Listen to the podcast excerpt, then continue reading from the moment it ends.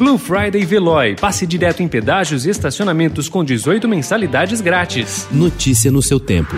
Esportes.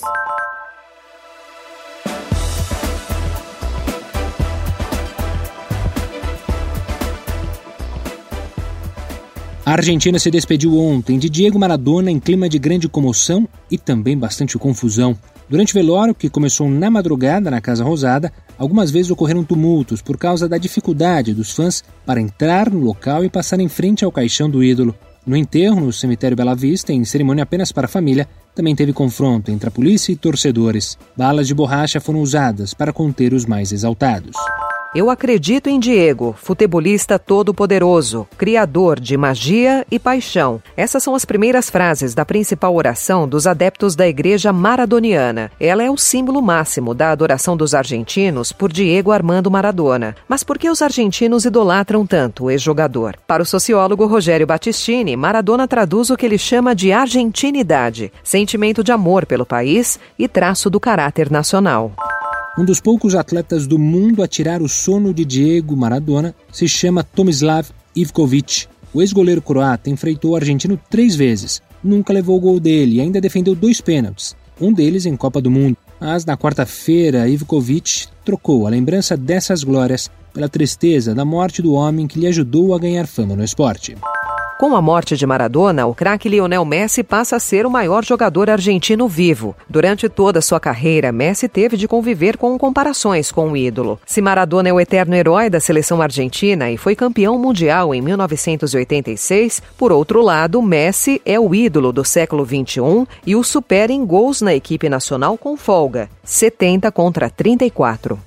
Grande parceiro de Diego Maradona no Napoli entre o fim da década de 1980 e início dos anos 90, o ex-atacante careca usou as redes sociais para postar um vídeo de agradecimento. O brasileiro chegou a revelar que tinha um acordo com Maradona. Eles atuariam juntos pelo Santos e pelo Boca Juniors.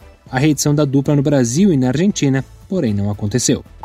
A comoção mundial pela morte do ex-jogador Diego Armando Maradona chegou às estrelas do rock. Bandas como U2, Queen e Oasis usaram as redes sociais para relembrar encontros com o craque argentino. O ídolo do futebol mundial morreu na quarta-feira em Buenos Aires. Aos 60 anos, completados no mês passado, ele trabalhava como técnico do Gimnasia e Esgrima de La Plata e lutava contra uma série de problemas de saúde. Ele morreu depois de sofrer uma parada cardiorrespiratória. Um dia depois da morte de Diego Maradona, o seu advogado Matias Morla usou as redes sociais ontem para reclamar da demora no socorro por parte do Serviço de Saúde da Argentina, o ex-crack, no final da manhã de quarta-feira. Em um comunicado oficial, ele disse também ser inexplicável que Maradona não tenha tido atenção durante 12 horas do pessoal destinado a cuidar dele.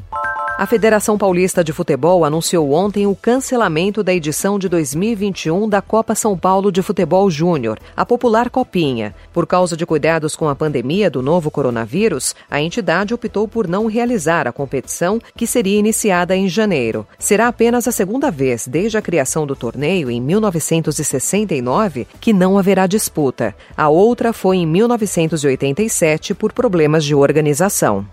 O triunfo sobre o Curitiba no Paraná fez com que o Corinthians desse um salto na tabela de classificação do Campeonato Brasileiro. Saiu do 15º para o nono lugar, agora com 29 pontos. O restante da 23ª rodada ainda será jogado neste final de semana, mas o técnico Wagner Mancini acredita que o time tem chances e capacidade de brigar até por uma vaga na próxima edição da Copa Libertadores.